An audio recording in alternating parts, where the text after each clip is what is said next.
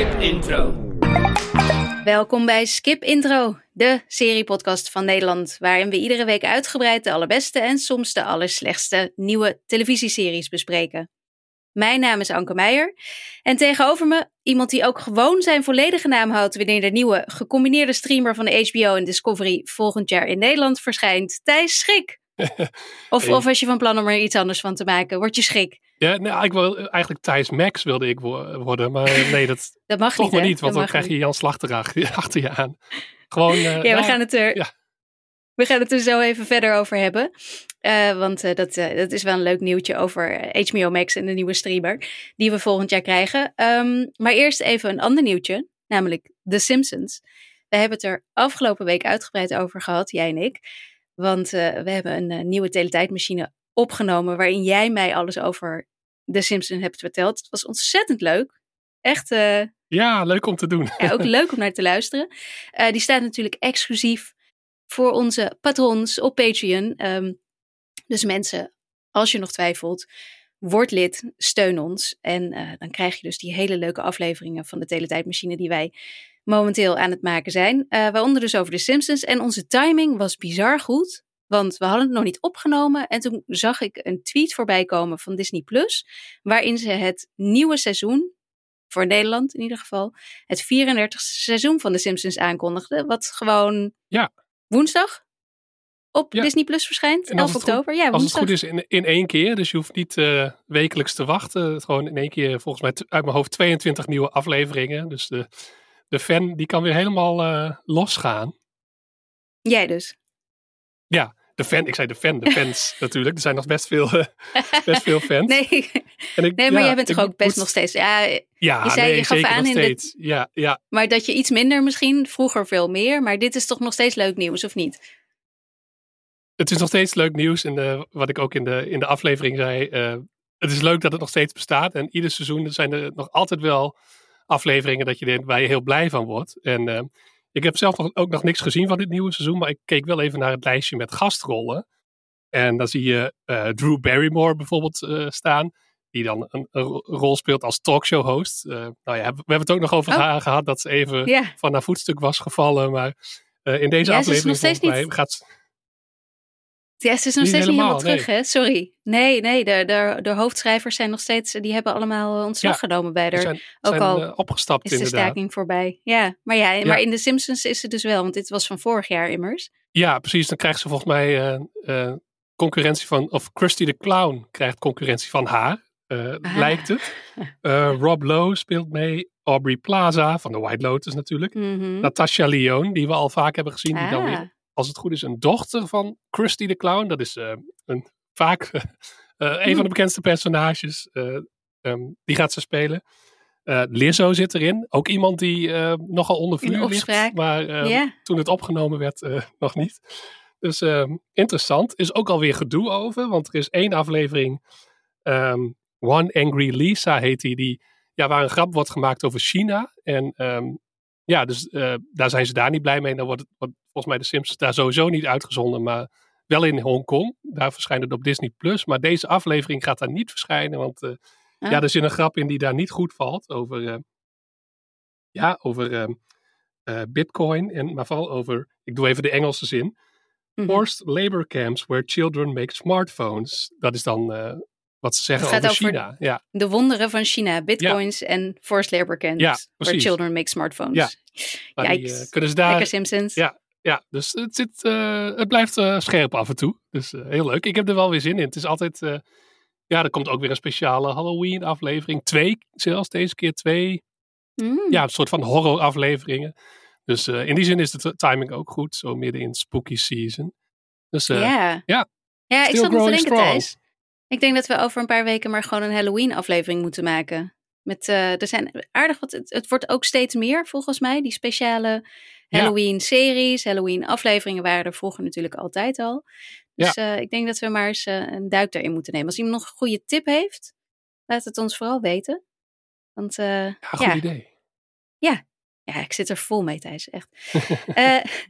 Een ander leuk nieuwtje wat ik voorbij zag komen, wat ik een leuk nieuwtje vind. En wat ook eigenlijk weer een goede link heeft met de teletijdmachine. Ja, jongens, jullie worden er echt ziek van. Dan heb je gewoon besloten dat je nooit patron wordt. En dan blijven we je er maar mee lastigvallen. Maar we hebben natuurlijk ook een hele leuke aflevering gemaakt over Band of Brothers. En dat was ook wel een beetje, natuurlijk omdat de serie op Netflix verscheen. Maar ook omdat ik in ieder geval heel lang uitkijk naar, niet zozeer het vervolg, maar de volgende Tom Hanks, Steven Spielberg serie over de Tweede Wereldoorlog. En die komt er gewoon aan. Masters of the Air heet die. Ook zo'n serie die was uitgesteld volgens mij vanwege de stakingen, die wellicht al eerder dit jaar, volgens mij in de zomer, had moeten verschijnen. Het was oorverdovend stil, lange tijd. Ja. Het leek er bijna een beetje op alsof de serie gewoon mislukt was, nooit meer uit zou komen. Maar opeens had Apple vorige week het nieuws. Hij komt 26 januari, de eerste 2 afleveringen verschijnen op Apple TV Plus. Ja. En nou ja, ik kijk er naar uit. Austin Butler, ofwel Elvis, speelt een van de hoofdrollen. Fantastisch vond ik hem in Elvis. Maar... Ja, ik dus helemaal niet. Ik zei nog tegen Hans, ik had het erover. Ik zei ook, ik vond hem zo vervelend in Elvis. Nu heb ik minder zin in de serie. Maar jij hebt er daardoor misschien meer zin in. Want jij bent niet zo'n Band of Brothers. Nee, precies. Je was niet zo van Band of Brothers. Ik sta er een beetje neutraal tegenover. Maar wel natuurlijk Hanks en Spielberg. Je weet, er komt een blockbuster aan. In die zin vond ik het interessant, maar niet zozeer de thematiek. Maar ik vind Austin Butler, ik vind het wel een talent. Ik vond hem heel interessant. Iets wat over de top, maar dat vond ik wel bij die film passen. Dus heel benieuwd hoe die deze rol gaat doen. Hij kan natuurlijk veel meer dan alleen Elvis spelen. Dus we gaan het zien. Ja, ik ken hem dus verder helemaal niet. Dus ik ben heel benieuwd. Ik heb hem alleen maar in Elvis. En die paar keer dat hij daarna bij awardshows kwam. En dat hij nog steeds die Elvis stem had. En dat heeft bij mij een heel klein beetje een soort van... Dat is een beetje verkeerd geschoten, zeg maar. Ik ben benieuwd. We gaan het zien. Hij past qua looks helemaal in die tijd. Dit gaat natuurlijk over... Hoe heet dat? Mensen die piloten, dankjewel, in de Tweede Wereldoorlog. En dat staat hem allemaal heel goed, dat windjack en zo. Dat ziet er heel natuurlijk uit. Dus ik ben benieuwd wanneer er een trailer komt. Want er zijn alleen nog maar een paar plaatjes nu naar buiten. Ja. Die er een beetje, iemand klaagt erover dat het wel een beetje gladjes eruit zag. Maar goed, het kan natuurlijk zijn dat het alleen in de persfoto zo is. Maar, ja, want dat, als je iets van Band of Brothers, vond ik dat niet per se. Dat heeft niet echt een glad gevoel. Dat is best heel rauw eigenlijk.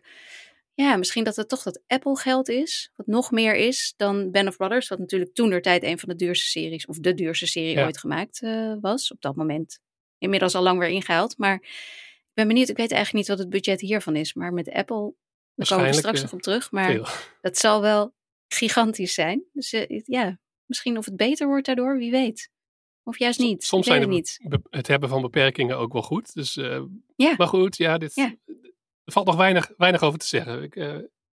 Zodra we bewegend beeld zien, dan kunnen we iets meer... dan gaan we oordelen, gaan we hard zijn. Wat ik dus wel een beetje dacht van, die komt dus ook al in januari. En misschien 1 of 2 weken nadat True Detective begint op HBO. HBO Max, sorry, ik moet wel de hele naam blijven zeggen. HBO Max. Dus dat wordt echt een hele drukke maand. En ik ben ook, want ik dacht eigenlijk van, als we weer gaan recappen, dan wordt dat True Detective. Maar nu denk ik, moeten we dan deze niet doen? Maar jij kijkt sowieso een beetje, gaan we recappen? Oh nee. True Detective is er volgens mij meer geschikt voor als in, waarschijnlijk zit er weer een soort mysterie achter. En dan, dat moet ook wel. Dat is wekelijks leuk om op te lossen. En dat soort dingen. Ja, dus, ja. Maar... Wie weet zit dat ook in deze serie. Ik weet niet in hoeverre... Het is wel weer gebaseerd op waar gebeurt iets... maar misschien dat er ook wel weer... Er zal ook wel weer een fictief element aan zitten. En, volgens mij is het weer naar een non-fictieboek inderdaad. Maar dan wel weer van een andere schrijver dit keer. Maar het zal wel dezelfde... Ik neem aan dat ze dezelfde... Ook met The Pacific was dat ook zo. Dus ik neem aan dat ze wel dezelfde... The Pacific is de tweede serie die ze geproduceerd hebben. Ook een oorlogsserie. Die... Ook op Netflix staat trouwens. En die staat ook volgens mij in de top 10. Want mensen vinden het best wel leuk. Ja. Mensen houden hiervan. Dit is, ondanks wat er in de echte wereld gebeurt. Hè? Ja, nee, maar inderdaad. Ja. Of misschien juist omdat het zo ver weg voelt voor de meeste mensen in elk geval. De Tweede Wereldoorlog. Ja, de Tweede Wereldoorlog. Ja, en... Leuker onderwerp. Ik maakte er net al een grapje over. HBO Max heet bij ons natuurlijk HBO Max. In Amerika heet het inmiddels al Max. Zo, Max. Ik was even aan nadenken. Max. Daar is een hele tijd over gespeculeerd. Wat zou er gaan gebeuren wanneer HBO Max zou samengevoegd worden met Discovery Plus. De streamer van Discovery, waar vooral kookshows en reality series en documentaires en zo op staan. Heel veel goudzoekers op allerlei plekken. Ja. En soms dingen met spookhuizen, al dan niet echte spookhuizen. Oh ja, dat soort series. Ja. Waar je ingetrokken wordt en voordat je er erg in hebt, 3 uur later uitkruipt, zeg maar. Zo van help. Die seizoenen die heel lang doorgaan en ja. En dat je iedere keer, maar ik weet het nog van vroeger, dat ze dan teasden wanneer dat zogenaamde monster of het spook dan te zien zou zijn op de beelden. En dat maar duurde. En dat je iedere keer dacht, wanneer krijg ik het nou te zien? En dan was je het uitmelken de hele tijd, ja inderdaad. Maar die staan dus op Discovery Plus. Dat is dus wat we straks erbij krijgen. Oké. Ja, nou, ik kijk er naar uit. Dat is dus, want in Amerika is het dus al samengevoegd en heet het tegenwoordig Max. Wat iedereen was daar oprecht verbaasd over, want waarom zou je HBO uit de naam halen? Omdat HBO natuurlijk een hele mooie, vooraanstaande titel is. Of merk, moet ik zeggen. Ja, maar in Amerika zijn ze er inmiddels... Ja, een kwaliteitsmerk. In Amerika zijn ze er inmiddels volgens mij wel aan gewend dat het Max heet. Wij krijgen die samenvoeging van die 2 streamers ook. Die komt bij ons begin of ergens volgend jaar. Ik weet nog geen precieze datum. Alleen hij gaat bij ons niet Max heten. Want wij hebben al een Max. Maar die noemen we Max. En Max kwam in opstand. Max wilde geen Max in Nederland. Ja, met Omroep Max. Met de enige echte Jan Slagter. Een van de machtigste mannen in Hilversum. En een van de meest mondige mannen in Hilversum. Die ook altijd vaak het lijkt op te nemen voor mannen die beschuldigd worden van grensoverschrijdend gedrag. Maar dat is weer een heel ander verhaal. Die zei van... en ook wel begrijpelijk, moet ik zeggen. Want ik vond sowieso de naam Max, inderdaad, het schijnt ook geen dealbreaker te zijn en dat het ook wel mensen eraan gewend zijn. Maar ja, het is een gekke naam, een soort niet-zeggend iets. Maar hier hebben we Omroep Max en ja, dat is ook een videoplatform eigenlijk, bij de NPO natuurlijk. En ik kan me voorstellen dat er dan een soort van verwarring ontstaat en dat, Max en Max, dat werkt niet helemaal. Dus, nee.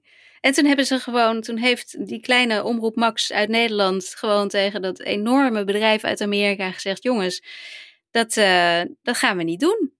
We steken er een stokje voor. En toen zeiden ze bij Warner Bros. Discovery, oké, dan doen we het niet. En de Benelux is de enige regio in heel de wereld waar HBO Max niet Max wordt.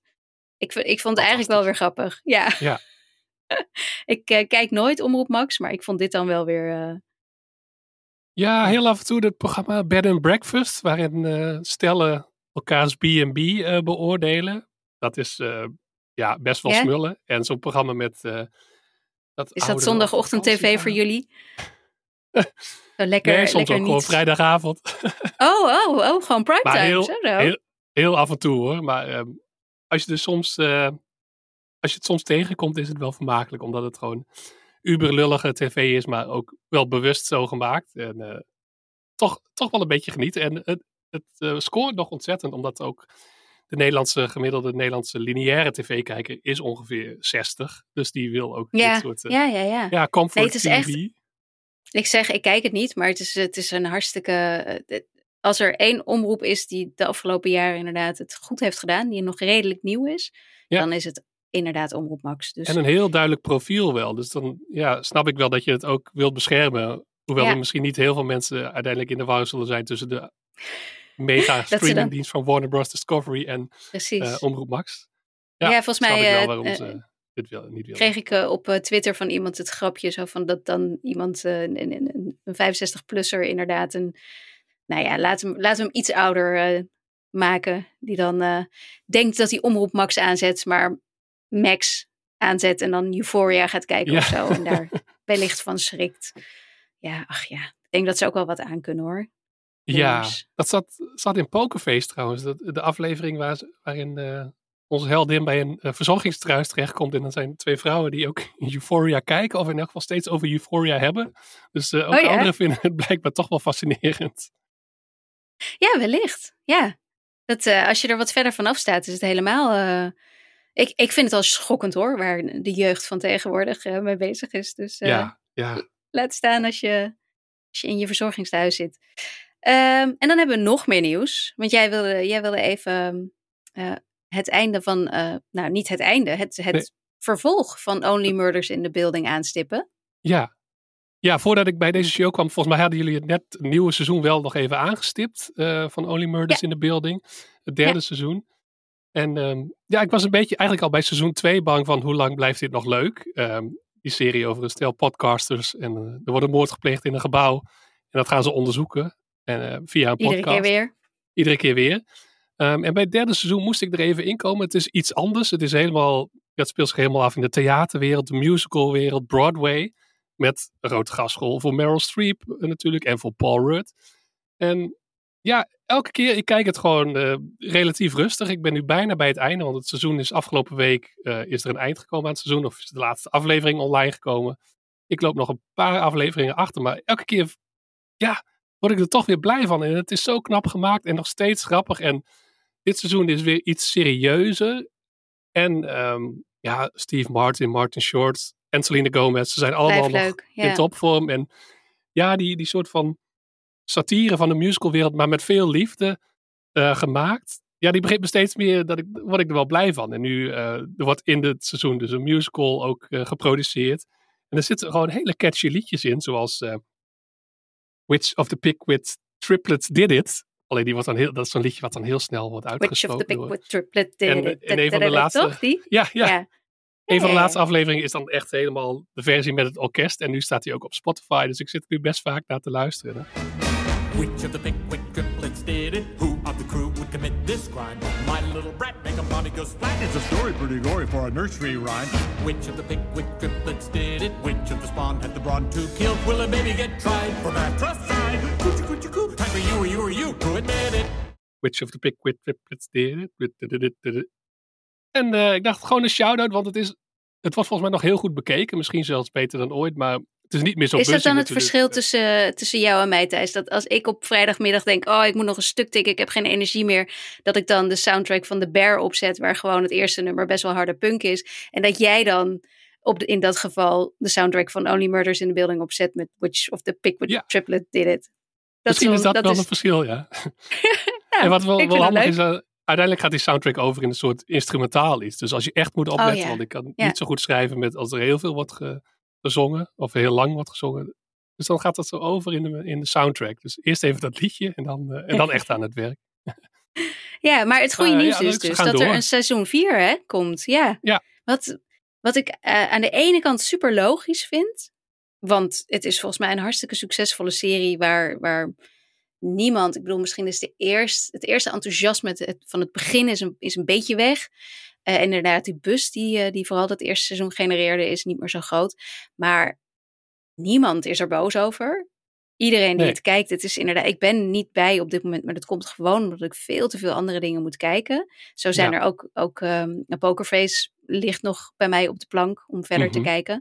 Maar dat is allemaal niet uit onwil en niet omdat ik het niet leuk vind. Dus ik vind het heel logisch dat er een vierde seizoen komt. En aan de andere kant, als je me dat een paar jaar geleden had verteld, dat we dan alweer naar seizoen 4 zouden gaan, dat dit een serie zou zijn die dus maar gewoon zou gaan doorlopen, had ik het ook weer niet geloofd. Het lijkt wel te mooi bijna om waar te zijn met deze acteurs in de hoofdrollen en al die grote gastrollen die er iedere keer in zitten. Ja. Wie zou jij wel in het volgende seizoen willen?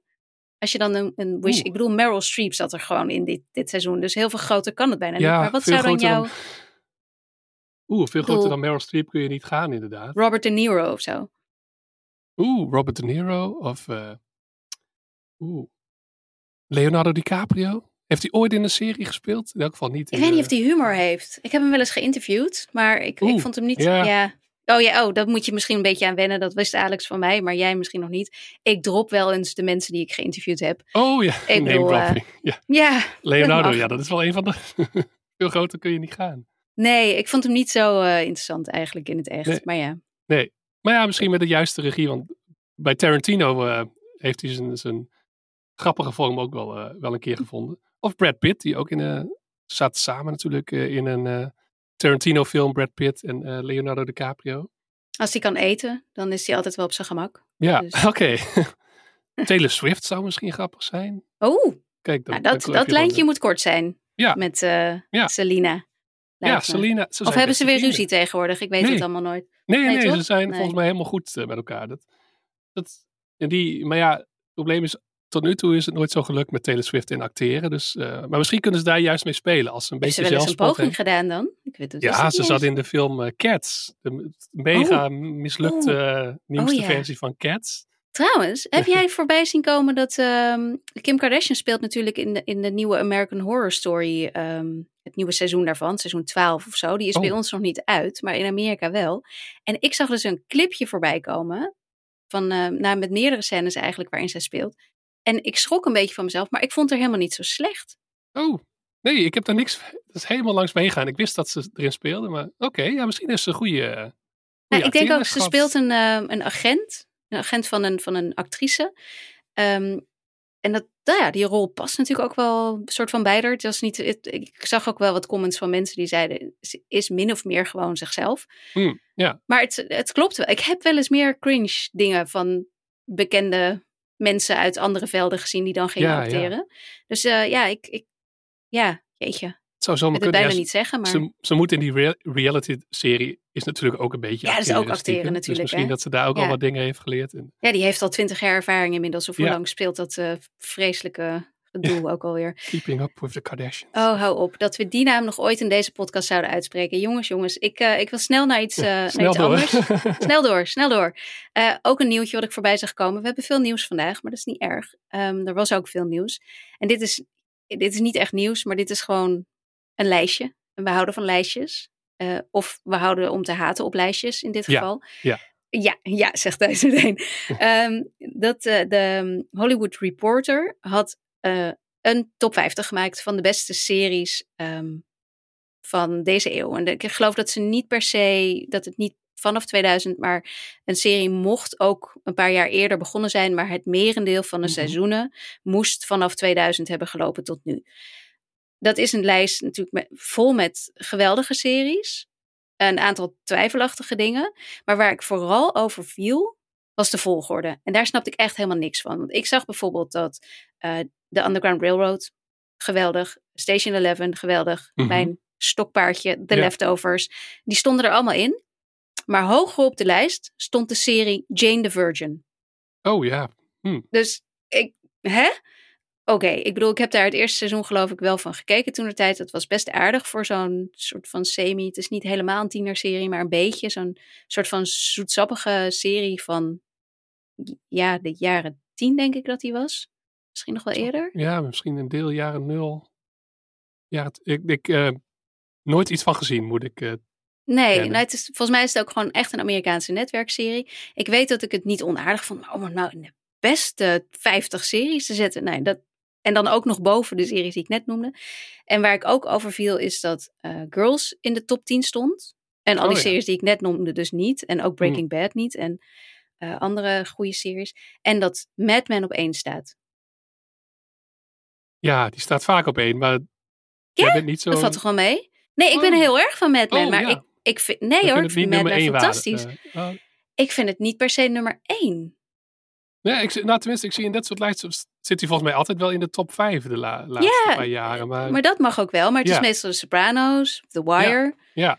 Ja, een beetje zo. Ik dacht vooraf ook van, dit soort lijstjes, vaak kom je toch op het eind dan wel weer bij de hele voorspelbare dingen uit Sopranos, The Wire. Mad Men. Ja, dat is zo'n serie die ik heel goed vond, maar nooit me... Misschien dat ik te laat ben begonnen, want toen het al afgelopen was, was ik nog aan het inhalen. Dus ik heb nooit helemaal de emotional investment gehad. Maar ja, volgens mij is het wel een veilige keus, ook wel weer, vind ik. Ja, misschien is dat een beetje wat me dwars zat. Ja, ik vind Mad Men fantastisch. Ik heb dat, ik denk meerdere keren, ik weet het eigenlijk niet meer zo goed, maar ik heb het regelmatig gekeken, laat ik het zo zeggen. Grappig genoeg ben ik het ook pas gaan kijken toen het al een tijdje uit was. En het laatste seizoen denk ik speelde. Maar toen ben ik wel later begonnen, zeg maar. Het laatste seizoen was al bezig. Toen wij het eerste jaar in New York woonden. En ik kan je vertellen dat het extra leuk is wanneer je dat gewoon... Dat je bent in New York en je voelt dat hele New Yorks... Terwijl het natuurlijk allemaal in de studio's opgenomen, hoor. Dus volgens mij geen shot echt in New York opgenomen. Maar het klopte helemaal toen de tijd. Dus ik heb daar onwijs van genoten. Ik vind het ook nog steeds absurd dat John Hamm sindsdien nooit meer echt iets heeft gedaan. Ik geloof dat hij nu in de morning show zit en dat wellicht dat hij daar, nou ja, iedereen in de morning show mag iets waanzinnig geks doen. Dus over de top gaan, ja. Ja.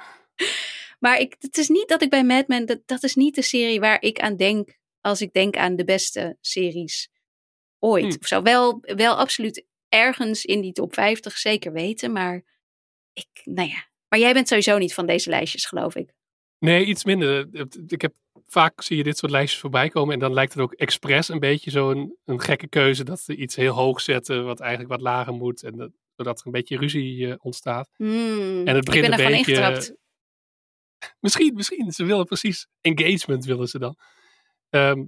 Dus ik hou wel echt van jaarlijstjes. Dus als het weer helemaal frisse lijstjes zijn, dan dat vind ik altijd fijn om te volgen. Of als er een ander soort invalshoek verzonnen wordt. Maar het beste ooit of het beste van de laatste zoveel jaren, dat begint dan een beetje saai te worden. Hoewel ik vond het wel leuk dat bijvoorbeeld BoJack Horseman stond best hoog. Dat ook een animatieserie die ook weer een beetje een grote impact had, maar ook weer een beetje vergeten lijkt. En ook zo'n serie die nu niet meer gemaakt zou kunnen worden. Zo'n soort deprimerende Hollywood-satire met een pratend paard. Dus het is vooral een beetje... Er komen vaak dit soort lijstjes bij. Volgens mij heeft Rolling Stone ergens dit jaar ook eentje gehad. Klopt. En, dat het een beetje zo wordt van... ik ben er ook wel eens boos om geworden, maar nu probeer ik... Ja, soms kijk ik het nog even, maar dan denk ik van... Oh ja, het is ook maar... Het is wat het is. Klopt. Nou ja, dan laten we hem gewoon zitten. Ik had er in ieder geval veel vragen bij. Maar weet je, er zijn ergere dingen. We laten het zitten. We gaan zeker. Zeker. We gaan lekker naar de series van deze week die we gaan tippen. Ik zeg even vooraf dat we aan het einde, zoals beloofd, terugkomen op Loki. Dat in Hans' sci-fi hoekje. Die heb ik eerder al opgenomen met Hans en die plakken we gewoon aan het einde eraan. Ja, ik kan alvast verklappen dat Hans een stuk enthousiaster over Loki is dan dat wij waren. Ah, kijk. Ja, dus hartstikke leuk. Ja, hij was niet zo enthousiast over Ahsoka. Die hebben we ook nog even aangestipt, want dat is nu afgelopen. Ja.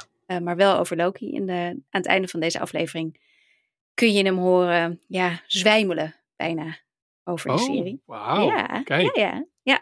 Mooie twist. Mooie twist inderdaad, zag je niet aankomen. En dan hebben we eerst nog even een tipje van jou. Namelijk... Ja. Of een anti-tipje? Nee, het is toch wel een tip. Hoewel ik de serie nog niet heb uitgekeken. Oké, een tip. Fall of the House of Usher. Roderick Usher. Your family is a collection of stunted hearts. Whose time has come. Who are you? Consequence. And tonight is consequential. Ja, Fall of the House of Usher. Een nieuwe, het is natuurlijk spooky season. Griezelseizoen is in aantocht of is al gaande.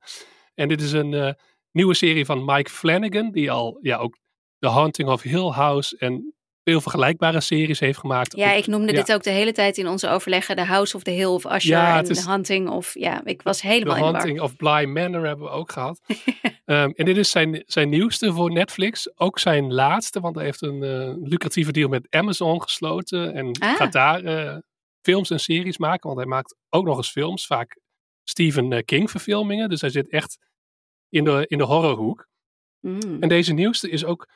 de titel is zelfs ook van Edgar Allan Poe. En het verwijst ook heel veel naar het werk van Edgar Allan Poe. Soms wordt het gewoon letterlijk gequote. Maar het speelt wel in de moderne tijd. En het gaat over eigenlijk een hele rijke familie. Die rijk is geworden met een verschrikkelijke pijnstiller. Waarvan ze zeiden dat hij niet verslavend is. Maar uiteraard wel heel erg is. Dus het doet heel erg denken aan... Waar ken ik dat verhaal van?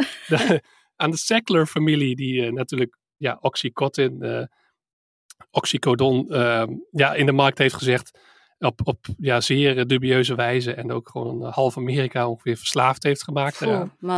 Vorige week nog een heel naar verhaal in de Volkskrant daarover van Thomas Ruijp. Echt, het is te heftig. Maar dat is de Sackler-familie die we inmiddels ook al een paar keer voorbij hebben zien komen in series, waaronder in Painkiller en natuurlijk in Dope Sick en... Maar dit lijkt me een iets andere insteek. Ja, hij is denk ik daar duidelijk door geïnspireerd en wil denk dat er ook nog in de echte wereld te weinig is gebeurd om die mensen echt aan te pakken. En hier is dus een familie die daar ook op dezelfde manier rijk is geworden, met heel veel erfgenamen ook, kinderen. En het begint er eigenlijk al meteen mee dat al die kinderen doodgaan. Dat zie je in de eerste scène, heb je al meteen een grote begrafenis. Aan hun eigen medicijnen? Nee, ze gaan dood. En dan is de vraag van, hoe kan dat ze doodgaan? En dat ontdek je dan, want dan de patriarch van de familie is er nog wel. En die vertelt eigenlijk tegen een soort openbaar aanklager, want de familie was ook aangeklaagd, wat er nou precies gaande is. En dan eigenlijk per aflevering, simpel gezegd, wordt er een beetje ingezoomd op een van de kinderen. En vaak zijn het echt verschrikkelijke types die dan heel veel geld krijgen van hun ouders. En dan mogen ze zelf een soort bedrijf oprichten. Maar ze zijn allemaal nogal verknipt en stellen niet zoveel voor. Het is een beetje zoals Succession, dus ze zijn vrij onsympathiek. Maar dan zie je hoe ze op een verschrikkelijke wijze doodgaan. En er zit een soort mysterie achter natuurlijk. Is het iets bovennatuurlijks? Is er iets anders gaande? En het is een beetje zo'n slow burn, maar wel stijlvol gemaakt. En af en toe net iets te gruwelijk voor mij. Er zit één scène, ik heb nu 2 afleveringen gezien. Aan het einde van de aflevering 2 dat ik echt gewoon weg moest kijken en even de camera uit moest. Zo heftig was het. Maar en wat is dat dan? Daar ben ik wel benieuwd naar. Ja, dus als je het niet wil weten, zal ik het niet... moet je nu even 1 minuut skippen. Maar er is een van die kinderen die wil soort rijk worden met grote feesten en met raves. En waar heel veel drugs wordt gebruikt en orgies zijn voor de elite. En hij heeft een wild plan dat hij ook dan allemaal soort van nepbloed uit het plafond wil laten gaan. Dus via een soort douches. Beetje Carrie. Alleen dan blijkt dat een soort zoutzuur of iets dergelijks te zijn. En dan zitten honderden mensen die dan... smelten en dan maar nog wel eventjes leven. En dan zie je een mysterieuze vrouw die er al dan niet iets mee te maken heeft, daar overheen lopen. Maar dat wordt best wel uitgerekt. En dus, daar had ik wel moeite mee. Waar ligt jouw horrorgrens eigenlijk? Vind je het leuk om te schrikken? Of is dit bloed dergelijke is dus niet voor jou? Nee, ik vind als het echt een beetje van dat martelporno-achtig wordt, torture porn, dus Saw-achtige dingen, of dat er in ogen wordt geprikt en wordt gesneden, dat vind ik wel, dus een beetje spooky stuff vind ik wel leuk, bovennatuurlijk ook wel, maar echt heftige horror, dat gaat me wel ver, en dat heeft deze serie niet heel veel hoor, het is meer een soort sfeertje, maar af en toe gaan alle remmen wel even los lijkt het, maar ik ga de rest nog kijken, want het prikkelt wel. Het geeft wel aan van onsympathieke personages schrijven is echt een kunst. Want hier zijn ze lang niet zo goed geschreven als bijvoorbeeld Succession. Maar dat is ook pretty much onmogelijk. Maar ja, Succession... Maar is het daar ook het soort serie voor? Zou dat ook passen hierbij? Want soms moet een serie ook gewoon een ander genre zijn. Ja, nee, het heeft wel best wel een knipoog. En er zit best wel wat humor in over de verkniptheid van die kinderen. En dat ze verwend zijn en dergelijke. Dus er zit wel een beetje zo'n satirische, grappige... Ja, ik denk dat Flanagan wel door heeft dat hij ook best wel een belachelijke, gekke serie heeft gemaakt. Dus het komt gewoon net niet zo goed uit de verf als de echte top satire. Maar wel ook een leuke rol voor Mark Hamill. De enige echte Luke Skywalker. Die speelt een zeer dubieuze advocaat. Of een heel creepy advocaat die familie bijstaat. En hij heeft altijd een soort leren handschoenen aan. En hij kijkt altijd heel... alsof hij bijna niet van deze wereld is. Dus dat is wel een fascinerend personage. Ik ga nu iets heel erg zeggen, maar ik ben altijd bij hem dat ik niet zo goed weet of hij meer kan dan Luke Skywalker spelen. Oh ja, zeker wel. Ja, ja? Hij doet heel veel voice-overs ook. Dus hij is bijvoorbeeld... dan moet je wel goed zijn trouwens. Een van de Batman, beste Batman animatieseries speelt hij de Joker. Dus hij heeft wel wat in zijn mars, alleen... Ja, ik vind hem heel leuk hoor, maar ik volg hem duidelijk niet. Dus het enige keer dat ik hem altijd voorbij zie komen is als Luke Skywalker. Ja, hij zit wel ook in een soort bepaalde niche qua series, maar ook wel in dit soort producties. Maar ook wel dit soort dingen die doet hij. En doet hij niet onverdienstelijk. Leuk. Dus, en is het ook echt een beetje een Netflix-serie, zeg maar, dat je het meteen... Want ik heb deze week zelf de eerste aflevering van Everything Now gekeken. Dat is een Britse tienerserie die als je Sex Education net uit hebt, dan kun je hier heel makkelijk gewoon op overstappen en doorgaan met een beetje hetzelfde gevoel. Het haalt het niveau van Sex Education niet, maar het is wel Een leuke serie die tegelijkertijd best wel... Het gaat namelijk ook wel over... De hoofdpersoon heeft een eetstoornis. Mm. En daar gaat het best wel op een hele goede manier ook mee om. Zover ik kon lezen... Ook wel op een redelijk realistische... Maar tegelijkertijd dus niet... hoe zeg je dat... Het probeert het niet uit te buiten of nee. Te ver te dramatiseren. Ja. Of, ja, en dat, sensatie van maken. Sensatie, dat is het woord wat ik zoek. Ja, dat is het dus niet. Ik vond het best heel aardig. Maar wat ik wel meteen daarbij had is... Oh ja, dit is wel echt een Netflix-serie. Het lijkt wel alsof... Daar heb ik een keer een nieuwsbrief over geschreven ook. Alsof al deze series van Netflix een glosje eroverheen hebben of zo. Ja. Is dat ook bij zo'n horror... Nee, bij de House of the Usher, Fall of Hill? Ja, dat is allemaal een beetje... Wel zijn eigen stijl, maar wel... Als je die andere series hebt gezien, zit het wel in dat hoekje. Maar het heeft wel visuele flair. Meer dan de... Inderdaad, ik ken de Netflix-stijl is een soort... Ja, sommige dingen lijken allemaal hetzelfde filtertje te hebben. En allemaal net wat te glad. Zelfs iets als Beef, wat ik hartstikke goed vond. En voor een Netflix-serie echt boven gemiddeld. Vond ik nog steeds dat ik dacht, ik ben een Netflix-serie aan het kijken. En ik ben toevallig nu, ik heb net een Franse serie gekeken en net een,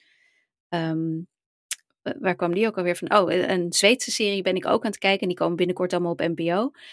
En die hebben zo'n ander gevoel, dat het me nog meer opviel toen ik weer even op Netflix kwam. Ja, zeker. Nee, dat is echt wel een ding. Maar ik denk dat hier ook die Flanagan wel iemand zo is die... nog een beetje van net een ander tijdperk komt... waarin er nog wat meer vrijheid was. En dat hij toch wel... Het is zeker niet de meest visueel spectaculaire serie ooit... maar er zit wel een eigen visie in. Een eigen mooie production design, belichting... en niet dat hele... Ja, het is in die zin heel strak en modern. Maar er zit nog wel iets meer een rauw randje aan. Oké, ik ben benieuwd. Weet je hoeveel afleveringen die heeft? Uit mijn hoofd 8... Maar, en die staan natuurlijk... Oh nee, nog niet. Want ik wilde de eerste aflevering gaan kijken. En toen opeens kwam ik erachter... Oh, hij komt donderdag pas uit. Jij had screeners, ik niet. Ja. Dat was trouwens niet overigens dit keer niet... omdat Netflix me niet aardig vond. Maar gewoon omdat ik er niet om gevraagd had. Je moet er altijd om vragen, namelijk bij Netflix. Precies, ja. Nee, ik dacht ook van... ik zou er nog over schrijven, maar dat heb ik een weekje uitgesteld. Dus ik kan het iets rustiger kijken. En dat is bij deze ook wel. Want het zijn echt wel best lange afleveringen. Dus het heeft wel meer een beetje die... Ja... Bloot? Die bloot. Ja, ik zocht een Nederlands woord, maar het lukte me niet. Ja, nee. Dat zit er zeker in ook. Aflevering 2 is geloof ik meer dan 60 minuten. Ach, jongens. En het heeft soms dat tempo ook wel. Maar aan de ene kant werkt het wel voor het opbouwen van de creepy sfeer. En dat is soms dan onverwachts. Als er dan iets heftigs gebeurt, is het ook wel echt even een shock. Maar ik denk wel van, kan wel een kwartiertje af per aflevering. Wat ik tot nu toe heb gezien. Als je zegt die creepy sfeer opbouwen... want ik heb natuurlijk laatst heel erg van Wolf genoten... wat ik vooral heel creepy vond... omdat je gewoon niet eens zozeer omdat je iets ziet... maar gewoon dat je het gevoel hebt... dat er iets of iemand kan zijn. Is dat hier ook? Is dat de spanning die wordt opgebouwd? Okay, ja, het is ook wel zo'n serie dat er gewoon een dialoogscène is... en dat er opeens iemand achter in beeld verschijnt... of dat er opeens zo'n soort van schrikmomentje is. Ja. Oh, dus dat heeft het wel. Dus, maar het is niet de hardcore horror op tot nu toe 1 heftige scène na dan. Dus zeker wel, ik denk, die series van Flanagan, die slaan ook altijd wel aan. Ik denk dat mensen hier ook wel weer lekker op gaan. En het heeft nog het is ook wel weer een soort van makkelijk doelwit, maar toch wel een maatschappijkritische... dit is een doelwit wat zoveel mogelijk geraakt mag worden, hoor. Ja, zeker. En... het gaat ook nog zelfs even over AI. Er wordt dan gepraat over AI. Van, in de toekomst worden films en series misschien door AI geschreven. Wordt dan in een flashback gezegd. Dat was ook nog wel een grappig dingetje. Want die familie gaat dan ook investeren in AI. En wil dan ook dingen met kunstmatige intelligentie. Maar om maar even aan te geven dat ze echt slecht zijn dus. Dat ze echt slecht zijn. Ja, precies. Ook dat is overduidelijk. Dus je moet er niet voor... Als je van subtiele dingen houdt, hoef je niet per se deze serie te kijken. En ik denk als je echt liefhebber bent van poëzie en of Edgar Allan Poe, als je daar helemaal into bent, is het ook wel leuk. Ik weet alleen op oppervlakkig niveau iets van hem en over de Raven en een paar van die verhalen. Maar ik denk voor de fan zit daar ook nog wel een leuk laagje in. Nou kijk, wat een lekkere tip dan. Ja. Leuk, hij staat nu, ik ga het even goed zeggen, donderdag helemaal op Netflix. Want het is Netflix. Precies. En dan gaan we nu naar de hoofdserie van deze aflevering... voordat we zo naar Hans' sci-fi hoekje gaan. En dat is Lessons in Chemistry.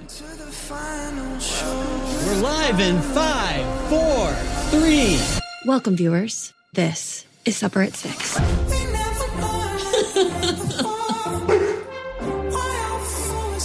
Do I need a catchphrase? Don't overthink it. Never understood what that meant. I stand proudly with the overlooked workhorse of the kitchen, women, and baked potatoes. What the f- Lessons in Chemistry is een nieuwe Apple TV Plus serie. Alleen dat laatste was voor mij eigenlijk tot voor kort altijd al reden om heel blij te zijn. Maar ik moet heel eerlijk zeggen, er zijn de laatste tijd een paar Apple TV Plus series geweest waar ik een beetje, ja, underwhelmed over was, om maar een mooi Nederlands woord te gebruiken. Ja, en dit is er één van. En dat vind ik heel erg jammer. Want de hoofdrol is voor Brie Larson, die we allemaal kennen natuurlijk als een Marvel Captain. Captain Marvel, dankjewel. Ik zat even... Ik dacht, ja, jij zit niet zo in de Marvel. Nee, dat weten we ondertussen. En het is naar een boek, naar een bestseller van Bonnie Garmus. En die is pas vorig jaar uitgekomen in 2022. En de rechten voor dit boek waren ook al verkocht voordat het boek daadwerkelijk was uitgegeven. De tv-rechten. Dus dat dit snel komt na het boek, dat klopt. Want dit was echt een hot item, zeg maar. En ik vind de uitvoering uiteindelijk dus een beetje saai. En ik zal ook even een beetje uitleggen waarom. Ik ben zo stom geweest om het boek te lezen vlak voordat ik deze serie ging kijken. Ik vond het boek erg vermakelijk, erg leuk. Niet het beste wat ik ooit heb gelezen, maar wel leuk. En de serie voldeed niet aan mijn... Ja, hoe zeg je dat? Gecreëerde wereld die dit boek in mij naar boven had gebracht. En toen vroeg ik me dus af, ligt dat nou aan mij? Ligt dat aan het boek? Of is het ook een beetje zo? Ik zie best wel hele positieve recensies voorbij komen. Maar ik heb jou toch nog gevraagd om 1 aflevering te kijken. Ja. Wat vond jij? Nou ja, het eerste wat je ziet is inderdaad, daar is weer wat geld tegen aangegooid. En het is mooi gefilmd, goed geacteerd. En zeker, ja, het gaat terug naar de jaren 50. Ja, 50, eind jaren 50. Ja, zal ik nog even zeggen waar het over gaat trouwens? Want ik begin weer helemaal, spring daar weer in. Maar ik ga nog even terug. Het gaat, de hoofdpersoon is Elizabeth Zalt, heet ze. Gespeeld dus door Brie Larson. En zij is een chemicus. Een hele slimme vrouw. Die in een laboratorium werkt, ergens in Amerika. Eind jaren 50, begin jaren 60. Waar zij... eigenlijk slimmer is dan alle mannen die daar werken. Maar omdat ze een vrouw is, ja, geen kansen krijgt. En eigenlijk vaker gevraagd wordt of ze koffie wil zetten dan of ze mee wil werken aan het volgende onderzoek of experiment of wat dan ook. Wat natuurlijk vreselijk frustrerend is. Vervolgens raakt ze haar baan kwijt en krijgt ze per toeval eigenlijk een kookshow op de lokale televisie. Zoals je dat in Amerika natuurlijk heel veel hebt. Daar heb je echt van die lokale zenders. En daar krijgt ze dus een kookshow. En die gebruikt ze eigenlijk om... Want ze houdt wel heel erg van koken, maar ze doet dat op een manier, op een natuurkundige manier. Dus alles wordt afgemeten en daar worden de eenheden van opgeschreven. En zo gaat ze dus ook haar kookprogramma doen. Ze geeft eigenlijk gewoon een natuurkundeles op televisie. En dat slaat enorm aan. Alle huisvrouwen die het idee hebben dat ze niet zo heel veel meer waard zijn dan het eten voor hun man maken, ontdekken iets in zichzelf door haar shows, waarvan ze niet wisten dat ze dat hadden en dat ze dat konden en dat ze hun brein konden gebruiken. Zo'n verhaal is het uiteindelijk. Dus het is best een beetje een feministisch bijna verhaal of zo. Of feel good, jaren 50, 60, zoiets is het. Dat is het verhaal. Ja, ik had zelfs een beetje wat ik...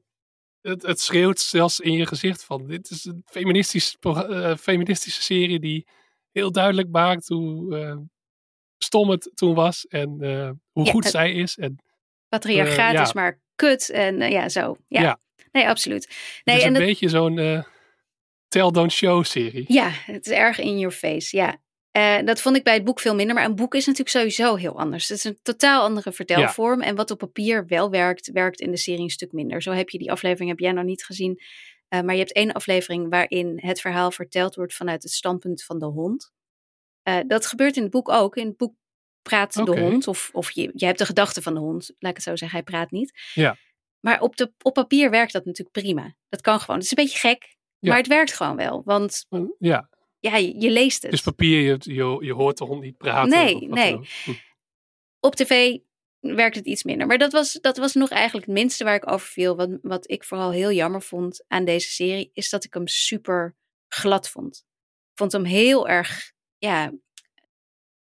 echt een soort van hero's journey is het geworden. Van een vrouw die inderdaad in de allereerste afleveringen wordt weggezet als maar een dom vrouwtje. En vervolgens al die mannen een lesje gaat leren. En super succesvol wordt en iedereen achter zich laat. En het is min of meer hetzelfde verhaal als in het boek. Alleen in het boek is het rommeliger. In het boek... de nuance verdwijnt dus. Ja, in het boek vond ik haar in ieder geval een ontzettend unlikable personage. Ik vond haar helemaal... Het was geen aardig... Ze was gewoon heel erg... alleen maar tunnelvisie bezig met wat zij aan het doen was. En niet per se omdat ze onaardig was, maar gewoon omdat dat de persoon is die zij is. En ze gewoon niet zoveel ruimte voor andere dingen had. Ja. Maar omdat je dus verschillende perspectieven had van mensen om haar heen die ook een gedeelte van het verhaal vertelden, had je daar niet zoveel last van. In de serie is zij het sprankelende middelpunt geworden, gespeeld door natuurlijk Brie Larson, die filmsterrenkwaliteiten heeft. Ja. En ik vond er veel te bijeengeraapt of zo. Ik vond het allemaal veel te glad. Ja. Ik vond het ook glad uitzien, want het is dan zo'n period piece. Ja. Maar het leek een soort... Ja, het voelde niet echt authentiek. Wel zo van, er is echt over nagedacht en de kostuums zijn goed en dergelijke. Maar het voelde niet als echt die tijd. En maar één aflevering natuurlijk. Maar ik vond dat iedereen nogal eendimensionaal. En het was ook alsof de meeste mannen puur zo'n soort stereotype van... hey schatje, waarom lach je niet? En dat soort opmerkingen en... Je moet dan ook meedoen aan een soort beauty contest. Iets wat ook niet in het boek zit. Nee, precies. Dus en natuurlijk soms moet je iets voor een serie iets bedenken. Maar het voelde allemaal een beetje simplistisch. En van de boodschap werd er zo duidelijk ingehamerd. Dat er niet heel veel was om zelf in te vullen. Of niet echt plek was voor grijs gebied. Hoewel inderdaad, volgens mij Brie Larson probeert daar wel een soort van semi... Niet onze politiek, maar iemand met een muurtje om zich heen. Zo probeert dat personage wel te spelen. Maar ik vond het niet helemaal overtuigend of zo. Terwijl, ik vond haar ook niet zo heel goed erin hoor. Nee. Nee, maar terwijl zij echt een hele goede actrice is in de film Room. Waar ze een Oscar voor heeft gewonnen. Mm-hmm. Echt fantastisch. En Short Term 12 ook heel goed. Maar daarna ging ze de Marvel films doen. En misschien dat ze daar... Ja, dat doet dingen met mensen soms. Want... Ja, ze lijkt een beetje zoekende sindsdien. En ik kan me meteen... Want ze is ook producer, dus ik weet meteen waarom ze dit boek interessant vond en dat ze dit wil doen. Want het is op papier, denk ik, een heel interessante rol. Maar komt er nog niet echt helemaal uit. Nee, nou, ik lees dus wel, wat ik zei, best wel enthousiaste recensies. Dus wellicht ligt het ook wel een beetje aan mij. Wellicht, het waren over het algemeen Amerikaanse recensies. Misschien dat het daar ook wel erg in de smaak valt.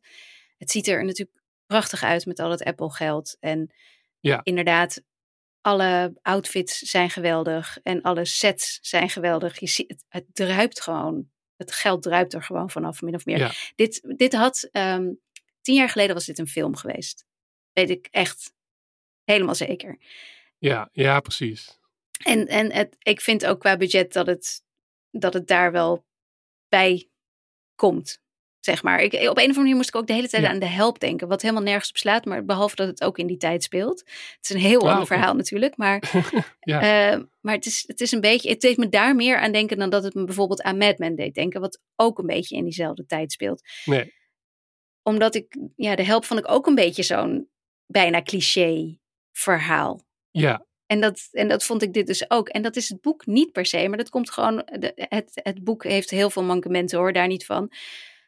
Maar de manier waarop het verhaal vertelt, wat ik al zeg, door een hond wiens gedachten je kunt lezen, maakte het allemaal net wel wat anders en wat frisser. En omdat ik dus haar als hoofdpersoon niet eens... Ik vond haar... Ze was geen perfecte hoofdpersoon. Ze was geen held van het verhaal. Ze was gewoon iemand in het verhaal. Ze was wel de hoofdpersoon, maar het gebeurde allemaal meer dan dat het, zoals het echt leeft. Het voelde allemaal wat realistischer, ondanks die pratende hond, zeg maar. Ja, ja, ja. Maar ja, nee, ik vond het dus echt, ja, echt heel erg jammer. Omdat ik wel het idee heb dat ik kan me wel voorstellen dat als je het gaat kijken zonder dat je het boek hebt gelezen, dat het ziet er mooi uit.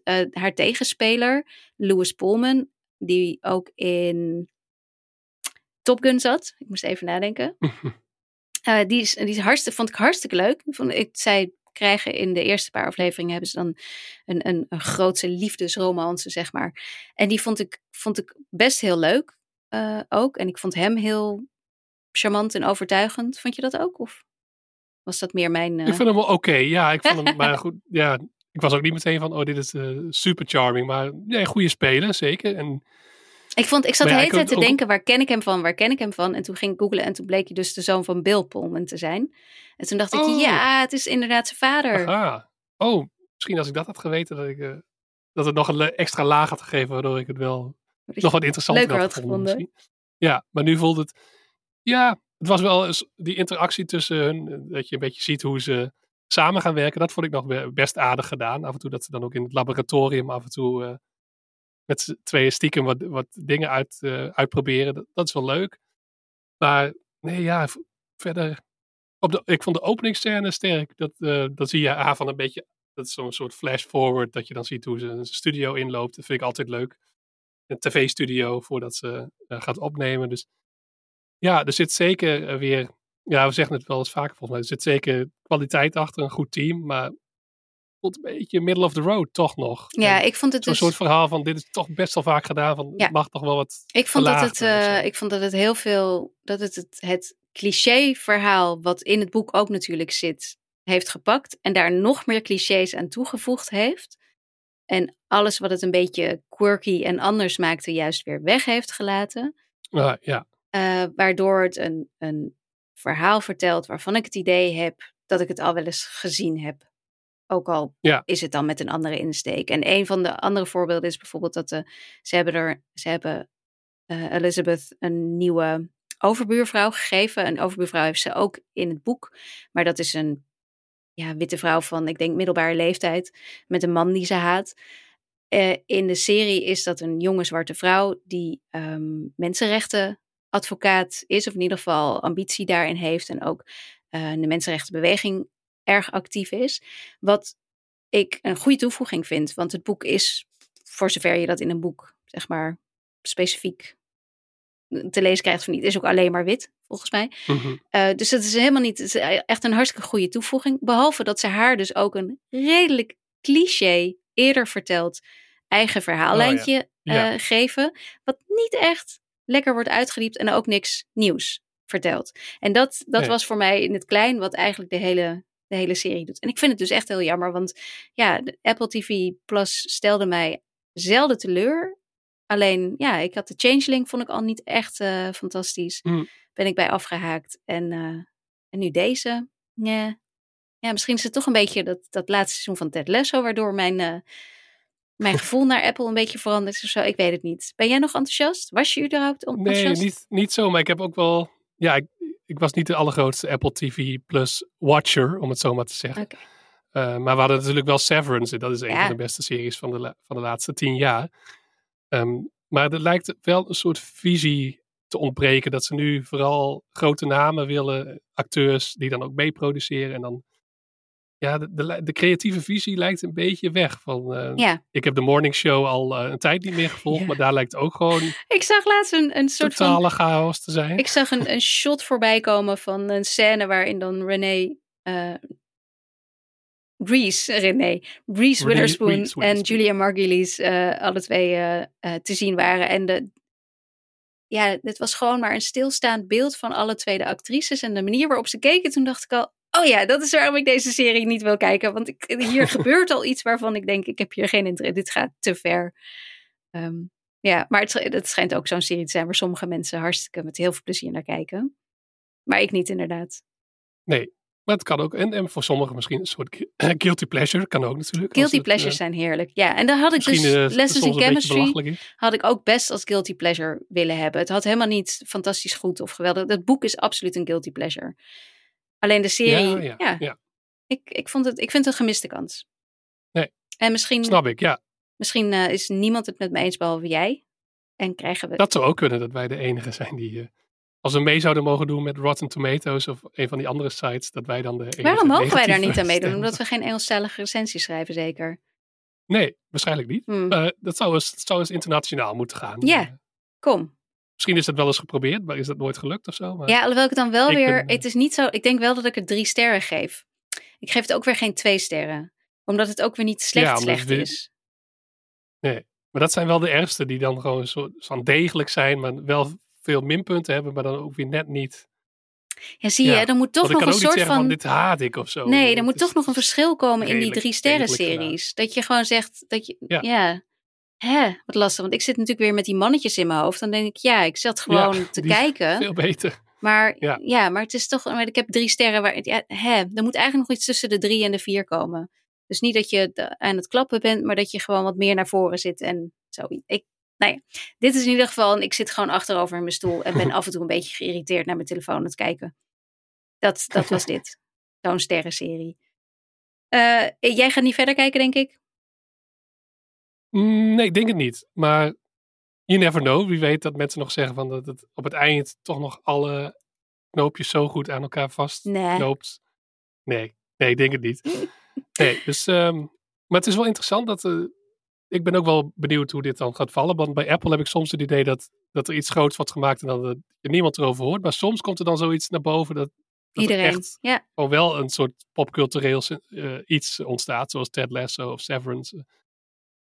Maar ik denk dat het niet zo groot gaat worden. Maar ik denk dat het wel goed kan vallen bij een bepaald publiek. Wie weet. En ik ben echt nog steeds heel benieuwd wat... wat andere mensen hiervan gaan vinden. Dus mensen, als jullie gaan kijken, luisteraars, laat het vooral weten of ik er helemaal naast zit of niet. Ik ben trouwens hierdoor ook echt extra benieuwd naar Masters of the Air, want het kan dus zomaar, inderdaad te veel gaan. Nou, het is weer Austin Butler, die ook weer een Oscar-nominatie had, in plaats van, kijk naar Band of Brothers. Bijna alle acteurs waren redelijk onbekend. David Schwimmer was de bekendste, omdat hij in Friends speelde. We gaan het zien. Ga dat zien. Januari wordt wel een wilde tijd. Iedereen lijkt op januari te mikken nu. Dus wordt druk podcasten wordt dat. Precies. Ik ga mijn agenda een beetje leeg houden. Thijs, dan zijn wij er voor deze week doorheen. Ik zeg, laten we vooral naar het Hans sci-fi hoekje gaan, waarin hij nog over Loki en Ahsoka gaat praten. Ik ben benieuwd.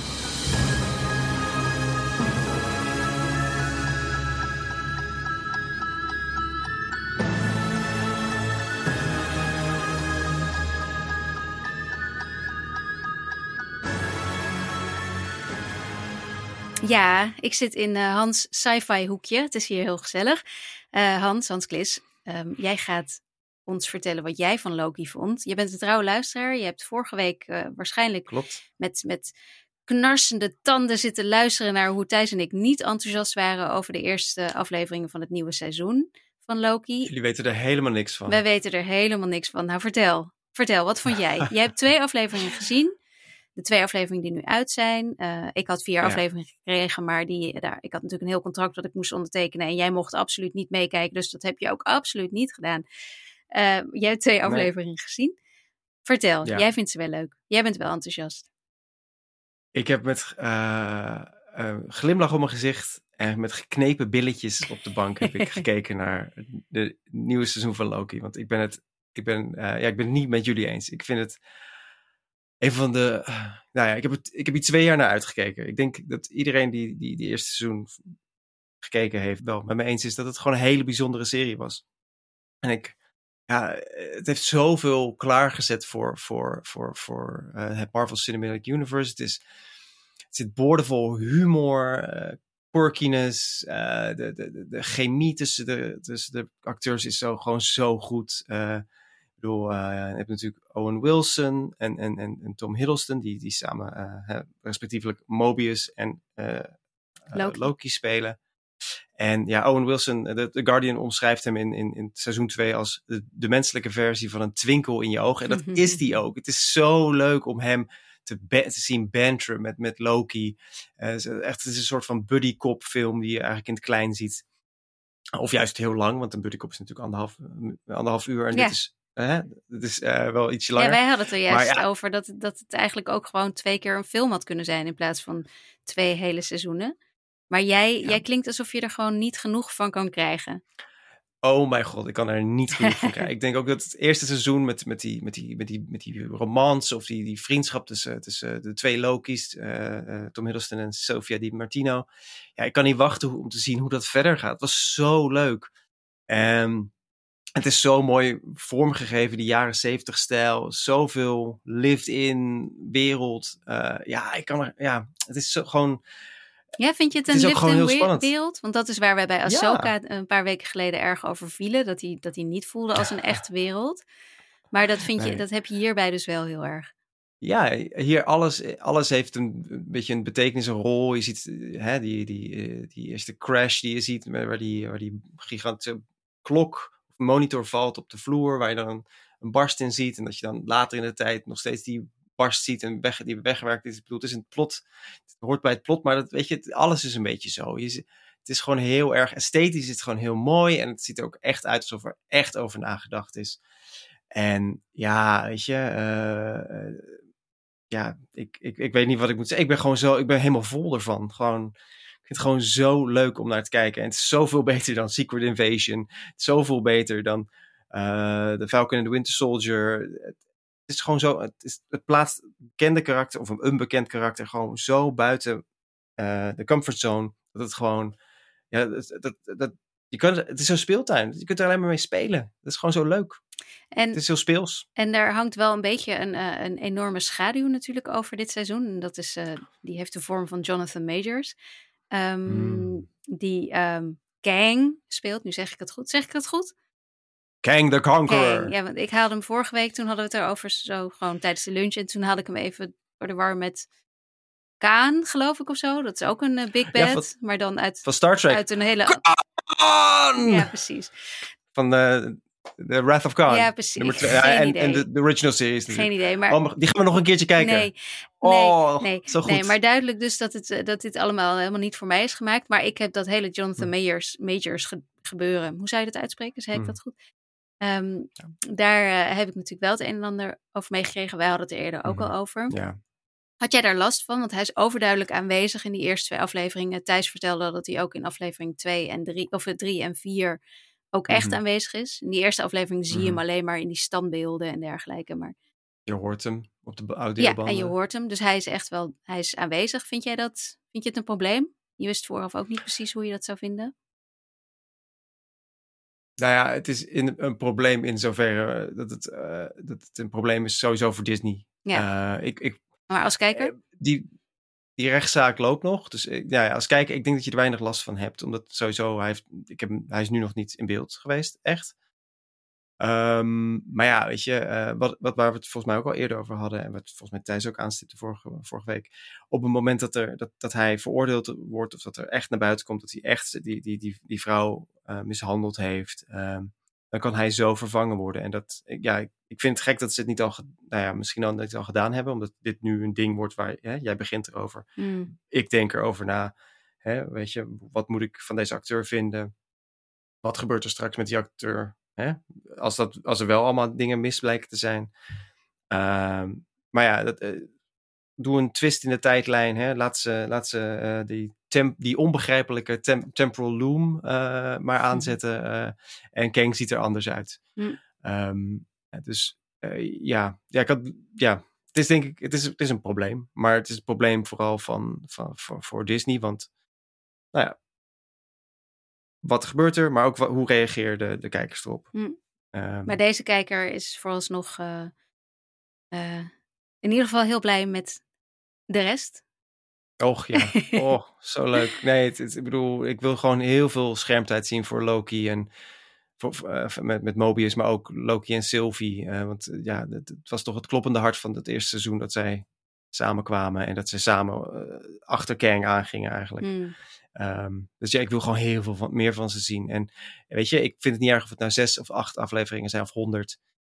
Op dit moment kan ik er geen genoeg van krijgen. En waar omdat misschien ook de rest van Marvel zo slecht was de afgelopen tijd. En waar je wel echt genoeg van had, merkte ik, terwijl je aan het kijken was op je eigen schermpje, was Ahsoka. Dat is natuurlijk vorige week ook de laatste aflevering van het seizoen uitgezonden. Ja. Je was al niet heel enthousiast en je bent het nu geloof ik nog minder.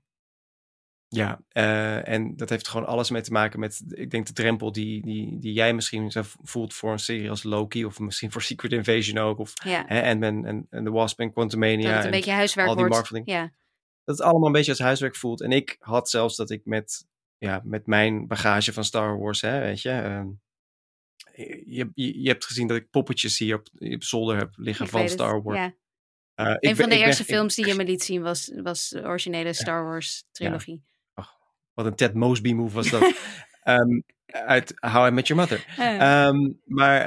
Ik had toch het gevoel dat ik zelfs als iemand die redelijk ingevoerd is in Star Wars. En dan redelijk ben ik mezelf een beetje aan het naar beneden praten. Ja, heel erg, dat ik nog steeds het gevoel had dat, dat ik niet wist... Dat ik dingen niet snapte. De Easter egg snapte niet. Ik snapte het einde niet. Dat een van de hoofdpersonen een soort van Lord of the Ring-achtige... gigantische standbeelden vindt. En ik dacht, dus ik ging het opzoeken. En toen dacht ik, ik ben gewoon aan het opzoeken wat dit betekent voor Star Wars. Terwijl dat het moment had moeten zijn. Je had met open mond voor de tv moeten zitten. En moeten zeggen, potdomme, nou nu hebben ze me. Weet je zo. Weet je? Ze hebben het toch mooi gedaan. En ik dacht, ik snap het niet. En toen zag ik, dit zijn een paar afleveringen uit wat is het, Rebels of Clone Wars. En toen dacht ik, weet je wat, die heb ik niet gekeken. Dat was gewoon niet voor mij destijds. En die heb ik niet gekeken. En nu mis ik ook gewoon dit als ingevoerde Star Wars fan. Mis ik gewoon dit gigantische, deze onthulling. Nou ja, weet je, laat maar. Dan was het niet voor mij, maar dit was wel voor mij. Okay. Dus dit had wel voor mij moeten zijn. Want ik heb Mandalorian gekeken. Ik heb zelfs het slechte Boba Fett gekeken. En waarom is dit... hoezo heb ik dit dan weer gemist? Weet je, waarom had ik huiswerk moeten maken om dit te kijken? Oké, dus Marvel heeft weer een puntje erbij. Star Wars weer een puntje eraf. Welke sci-fi dingen kijk je naar uit voor de komende tijd? Ik kijk eigenlijk uit naar Rick and Morty, nieuw seizoen. Wat binnenkort aan zit te komen. Ja, dat is natuurlijk ook sci-fi, want ze doen aan tijdreizen. Ja. Ja, en dat is ook natuurlijk een compleet problematische maker. Die er er is altijd wel iets, geloof ik. Wat kijk ik toch altijd? Ik kijk toch altijd dingen met problematische kijkers en met makers of acteurs. Maar dat is gewoon een lekkere wegkijkserie. En weet je, waar ze allerlei sci-fi tropes op hun de kop zetten. En gewoon, weet je, gewoon een beetje dollen met conventies. En dat vind ik wel heel erg leuk. Ja, die komt binnenkort op HBO Max als het goed is. Yes. Nou, leuk. Dus daar kijk ik naar uit. Oké. Nou, tot heel snel dan weer, Hans. Dank. Het was leuk in je hoekje. Nou, doe er goed aan Thijs. Doe ik. Doei. Doei. Nou Thijs, je krijgt nog de groeten. Altijd leuk. Dit was hem helemaal. We zijn nu klaar. Heb je nog iets toe te voegen? Nee. Ik ga mijn naam niet veranderen naar Thijs Max. Toch maar niet. En verder gaan we lekker doorkijken. Er verschijnt ook volgende week weer veel. Dus we gaan gewoon door. Precies. Nou, ik heb er zin in. Tot die tijd. Mensen, ik ga het... tot in den treuren herhalen. Word lid van onze Patreon-pagina, want dan steun je ons bij het maken van deze podcast. En dan krijg je dus ook extra podcasts op dit moment. Namelijk de Teletijdmachine, waarin we al over Band of Brothers en The Simpsons hebben gepraat. Superleuke afleveringen, alle twee. En je krijgt ook deze reguliere aflevering altijd een dag eerder. Vergeet verder niet ons te volgen op Twitter en Instagram via Skip Intro NL. En sinds vorige week kun je ook naar Blue Sky, ook Skip Intro NL. Je kunt lid worden van onze Facebookpagina. Die heb ik even privé gemaakt. Of hoe zeg je dat? Ja, privé community is het nu geworden. Dus je moet echt even een lidmaatschapverzoekje sturen. En dan mag ik je goedkeuren of niet. Want we kregen me toch een partij heftige porno iedere keer. Dat was niet normaal. Ai. Dus er moest even iets gebeuren. Dus word zeker lid van deze exclusieve groep Skip Intro luisteraars op Facebook. En verder kun je ons altijd mailen via podcastskipintro@gmail.com. Abonneer je op onze nieuwsbrieven, I Like to Watch en de popcultuur nieuwsbrief van Thijs. De links staan in de show notes. En tot slot, laat iedereen weten dat je naar ons luistert. Laat een leuke recensie achter. Geef ons heel veel sterren. Dus niet die 3 sterren, want die is niks. Nee, maar gewoon daar hebben we niks 5 sterren. En dat was hem weer. Ik zeg bedankt voor het luisteren iedereen. En jij Thijs, bedankt voor het praten. Graag gedaan. Tot volgende week. Tot volgende week.